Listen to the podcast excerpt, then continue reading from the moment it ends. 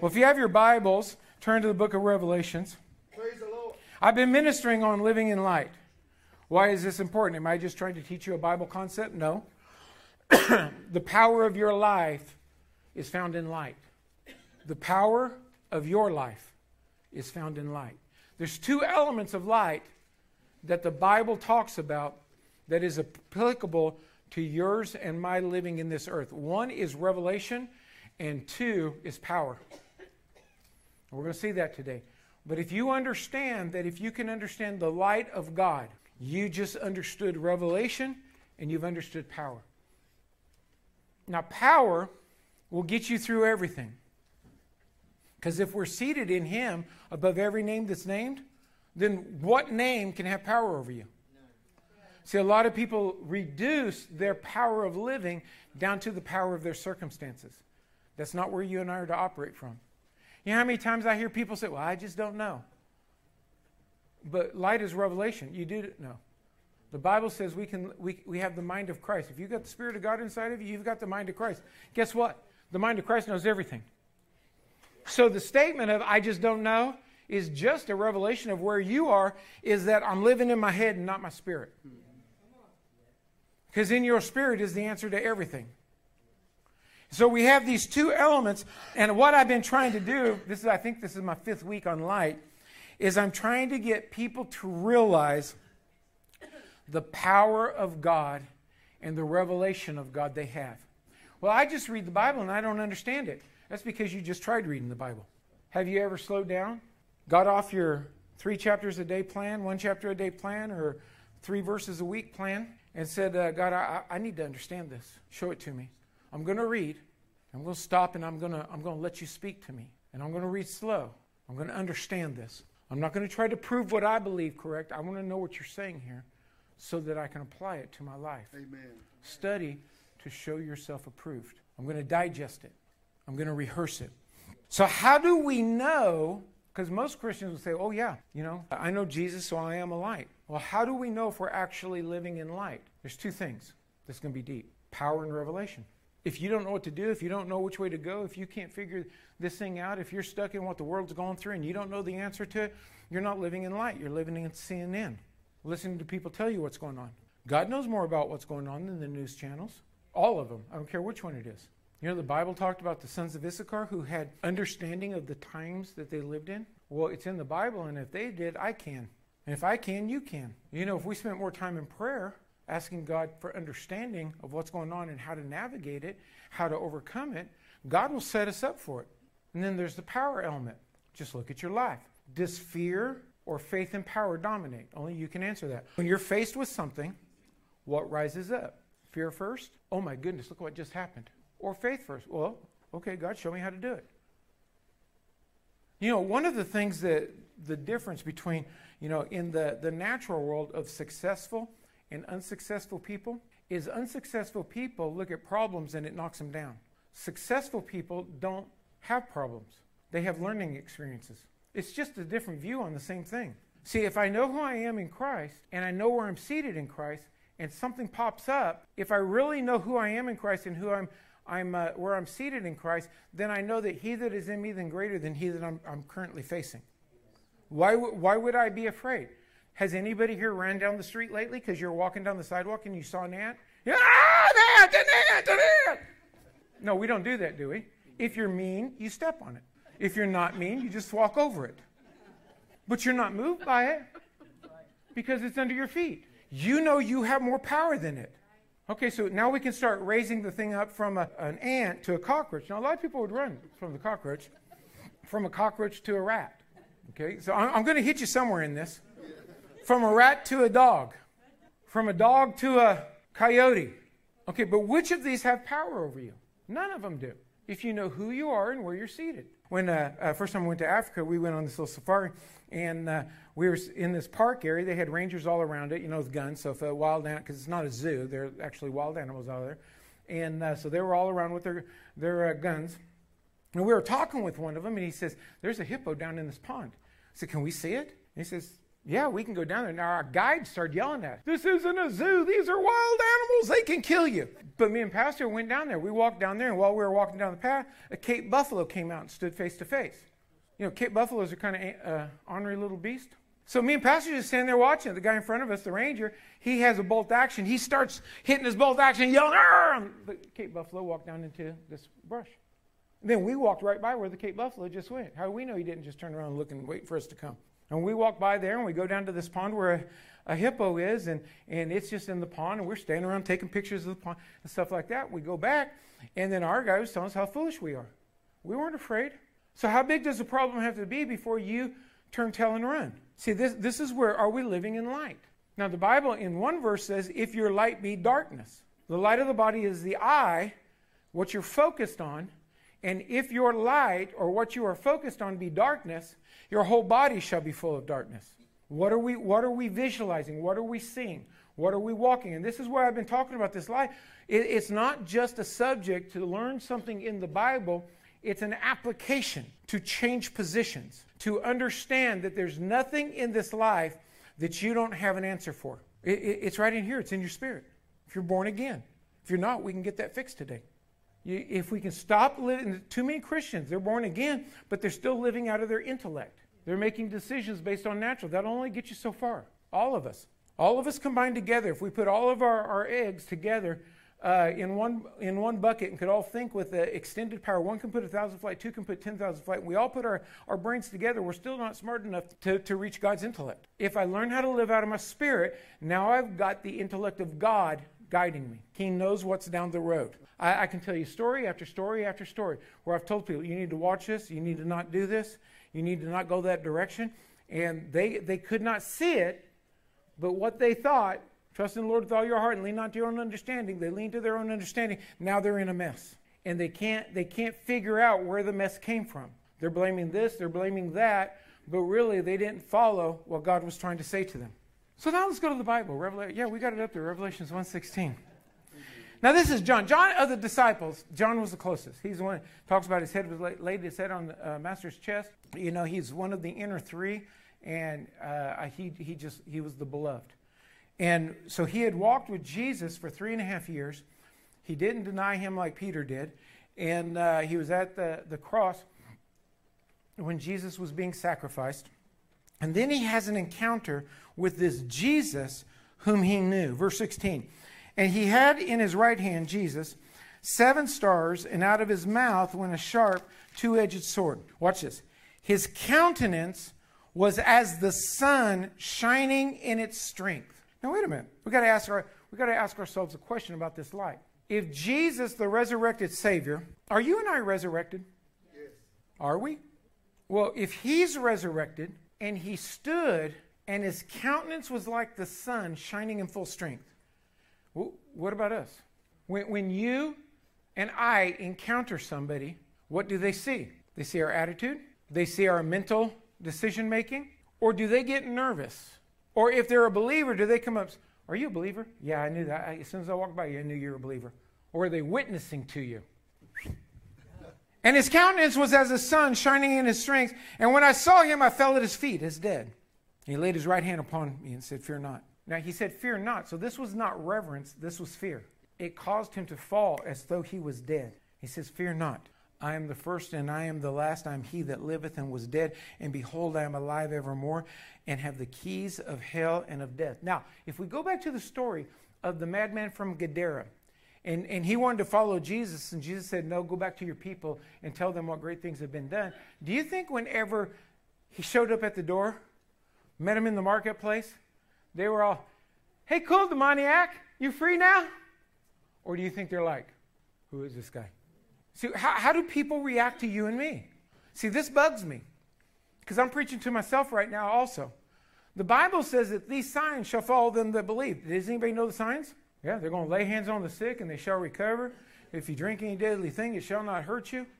But how many can live at that level? I, I want to know inside of me that if it does not matter what I eat as I pray over it and sanctify it, that it cannot harm me. Now, it may be bad, but it is sanctified. I, I, I have spiritual authority that whatever is in that meat, pasta, or whatever it is, that this thing cannot harm me. I want to see people healed and operate. I, I want to lay hands on the sick and see them recover. There's signs that should follow the believer, not the preacher, the believer. How many believers we have in here today? Signs should be following you. See, we're, be- we're living below what God intended us to live in. And if we can't see that God wants us to live higher, then we're going to never reach that place. I remember the story when I was, I was on an airplane. I, I, had been bumped up to first class. I didn't pay for it, uh, but I got bumped up because of my status with United uh, from the amount that I have flown. And uh, so I'm sitting there in first class, and a dad and his son walks by, and his son says, "Who are these people? Why do they get to sit up here?" The guy teaching his kid how to think. Oh, these are people that think that they're somebody. We're going to go back here with the real people. Okay, that teaches a person how to think. We are limited in our abilities. Hmm. Now, hey, honestly, I couldn't have paid for it.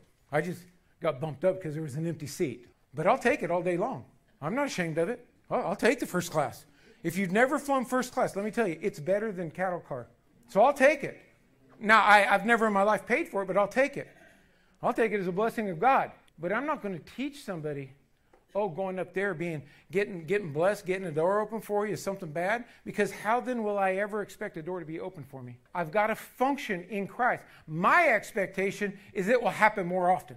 Because God says He favors the righteous. So why shouldn't an unfavored occupy a seat and the favored not occupy it? But this has got to start happening more often, not less often. We relinquish our authority because we don't know our identity. And people do it all day long because we don't know who we are in Christ. Now, if there really is a King of Kings, do you believe that? So, if there really is a King of Kings, and we're his sons and daughters, which makes us prince and princesses, does he want us living below kings that don't have a right and other people just because they've been more successful in business? He wants his light to shine through us we should live in a demonstration of power. Now, I'm not talking about just money. Money is easy to, to, to give examples of because there's levels that we live in. But going back to what Peter said, if we can believe that by his stripes are healed and we don't get sick, and now I live in a realm where I don't get sick, you don't think somebody's going to notice that? Especially if you testify to Jesus? If we don't get discouraged, you don't think somebody's going to notice that? Now, they may get mad at you because the, the way our culture works is that people want to pull others down to their level instead of celebrating their success. But you've got to resist that too. Why do you get to live like that? Because I'm the son of a king. My father owns everything, and he's not stingy. He loves me. If I'll, if I'll abide under his authority, he'll make all things happen for me instead of looking at the, the circumstances that we face. Now go to 2 Corinthians chapter 4. 2 Corinthians 4 4. In whom the God of this world hath blinded the minds of them which believe not. Now, do you know what the assignment of the devil is? Blind you. How does he blind us? He get, gets us looking at something so that we don't see what God's doing. In, in money, he gets us looking at our budget, how much we have, instead of what God has given to us in health. It gets us looking at our pain our, our you know whatever's going on in our body instead of looking at what jesus did. He's blinded us to our potential and to our opportunity. Now now be honest in this and only say amen or yes or whatever you're going to say. If it really applies to you let's just listen to the volume. I can live in all the provision god has provided. Amen. Okay that's probably a good 50% or so. Uh, well how many would agree that God's provided more than what we're living in? Amen. So there's a block there. Either God's not good or we're hung up on something. My guess is it's us because God is good. He's trying to get things to us. But we battle Him in doing this. So, whom the God of this world has blinded the minds of them that believe not, lest the light of the glorious gospel, gospel meaning good news, the light, the revelation the understanding of what Christ has done for us, who is the image of God, should shine unto them. So, so there's a state here that Paul talks about that we can live in where we can't see what's right before us. Tammy knows this is true. Mean, I can't find it. It's right there in front of you. I don't see it. I'm looking all over the place. It's a blue box. It's right in front of your face. I can see it from here. No, I, Where? You, you, you just put your hand on it. Really? Where? Am I the only one? No. We cannot see what's right in front of us. Spiritually, saying the same thing is true. We can be in the presence of God and not even see Him. You don't want to live in this state. For we preach not ourselves, but Christ Jesus the Lord, and ourselves servants for Jesus for Jesus' sake. Our demonstration of life is not so we can be something. It's so he can be something through us. If we have our head on straight and we give all the glory to God, we can walk in all the glory to God, which is all things. For God, who commanded the light to shine out of darkness. Now, we've been talking about Isaiah 60 Arise and shine, for your light is coming, the glory of the Lord is risen upon you. God has commanded light to shine out of the darkness. In the midst of darkness, He wants shining. Now, if you bring this down to you and I, it doesn't matter how dark it gets, He wants to shine through it. Now, you and I, come on, we live in America. We like it easy. Probably most of us have lived fairly easy our whole lives. You know, we have issues and stuff like that, but it's not like you've been living in the, the uh, slums of Africa or the rice fields of, of Asia or something like that, just trying to figure out how to uh, exist. We, we're, we're, in America, most people are beyond existing, and we're into comfort. We like it easy, we like to be comfortable, and we don't like to do what we don't like to do, even though it may give us something better in life. We have to shine out of darkness. This is our time. Right now is the greatest time to live because God wants to manifest himself. The power of God wants to be he wants it to be seen through us. And the darker it gets is better place to live. Unless you just like comfort. Then it's going to be a real struggle. But he says it here that he wants to be seen. For God who commanded the light to shine out of darkness has shined in our hearts. So watch the progression of God. God who commanded light to shine out of darkness hath shined in our hearts. It's in your heart. He wants to do something through you and through me.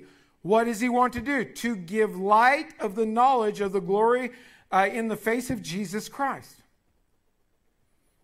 He wants people to see him, and it's through us. But if we're so focused on the issues that we're walking through, the problem of the day we're never going to we're never going to see what he wants to do. These are the distractions I talked about earlier. Uh, I, was anybody here distracted by your electric bill and your and your gas bill?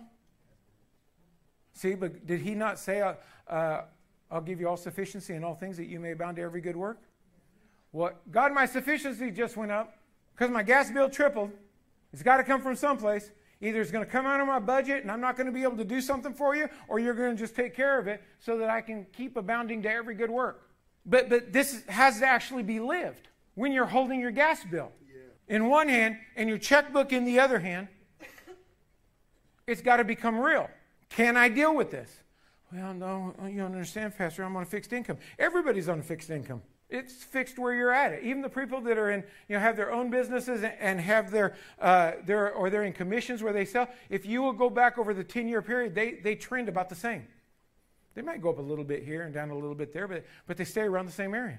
In fact, there was a study, it was very interesting, uh, that I read one time about how a salesman, talking about people that they derive their income from commission, and uh, and so I, I, think the, the study was using a $5,000. They did a study on people, and let's just say the person's income was $5,000 a month. He said, and then the company has a promotion and they had a prize on it, and the person really wanted the prize. So they just put effort in it, and they, they get up to $10,000 for that month, and they win the prize. Then over the next few months, they'll drop below 5,000 until they average back out at the 5,000 because we get stuck where we're at. No, we're, we're all at a place but God wants us to get unstuck. God wants us to step up into something new. Amen. But you're never going to step up until something new if you keep doing the same thing you've always done. We joke about that. Pure insanity or true insanity is doing the same thing over and over, thinking you're going to get a different result. I mean, we laugh about that, and you know people use that as a joke. But you know what? That's where people live. Okay, the last three times you did this, it didn't work. Why are you doing it a fourth time? Well, because I just believe it's the right thing. But it doesn't work. Well, it didn't work that time, but number five is going to be the charm. No, some things work, some things don't work. Y'all staring at me. Now, look at verse 7. But we have this treasure. Every one of us has this treasure that's been talked about. this ability for light to be seen through us, for, for the power of God to manifest. We have this treasure. If you look up the Greek word treasure, it literally means a deposit of great wealth in an earthen vessel in this body. So here's the wisdom of God is I'm going to put me in you so that people can see me and not you. So if we can ever make this shift of getting out of us and into him, it will move us into a on a trajectory that's going to take us in places we could never get on our own. So that the excellency of the power may be of God and not of us. The only thing God needs of us is a willingness to get out of the way of what he wants to do. Follow him. Now, now go back to verse 3. But if our gospel, if our good news is hid, if we don't do what 5, 6, and 7 just said to do on this light and this darkness, this treasure, if our gospel be hid, it is hid from them that are lost. I, I, talk all about it. Now Peter talks all about it. You don't have to get sick. I don't know how many years it's been. I haven't got sick. Now sickness tried to get on me. Absolutely. I, I tell those stories too. But I, I've never missed a day for anything. I fight it because I know that I can live well. And then I tell about it. Why do I tell about it? To pat myself on the back? No, so that you can see, because you're not keeping track. Did he show up today? Did he show up today? or at least I don't think you are. Okay, so if I don't tell you, you're not going to know. And I tell you, go back and talk to Tammy. Have I ever stayed home in bed? I mean, in the last five years, have you known me to do that? No. I don't know how long I, have not got sick now. It's been, it's been a lot of times. I heard this first taught by uh, Bill Krause. And that was back, wasn't that when, when I went to his church, wasn't that like back 2010, 11, 12, somewhere in that, that time frame? How many would like, like to not get sick for the next 10 years? Amen. You can, but it's not easy. So if I don't walk in this, then it's hid from those that don't know Jesus and the power of his might. See, if you don't walk in a victory of God, of overcoming, you're not going to mess me up because I know I can. I just know you didn't. But here's the problem is the people that don't know Jesus, they're never going to see Jesus because that's what everybody came was for the power, the miracles, and the transformation of life. Look at verse 2. But we have renounced, here's the problem of why we struggle. We have renounced the hidden things of dishonesty. Do you know a good con man can con you? I talked with a lady one time. It was set up by somebody else. I, I think you could help her. Can you help her? And so uh, I got on a phone call. I didn't know her at the time. And she had, uh, had a call from the sheriff's department and they said, We have a warrant for your arrest. And if you don't go to Walmart and get some cards and send to us, then we're going to come out and arrest you. How many knows that if law enforcement is going to arrest you, they don't call you first? that was the first time. How many knows that our law enforcement agencies don't use Google cards and Walmart cards and things like that? But here's what made it worse. She had, it was either a family member or a close friend that worked in the sheriff's department. Why would you not call the person you know? And so she had spent, I don't remember how much she had spent at the time, but out of fear, she spent a lot of money that she did not have so that she would not get subjective to something that every single element of it, it ain't going to work. But you know how many people are, are, are ripped off because of con men?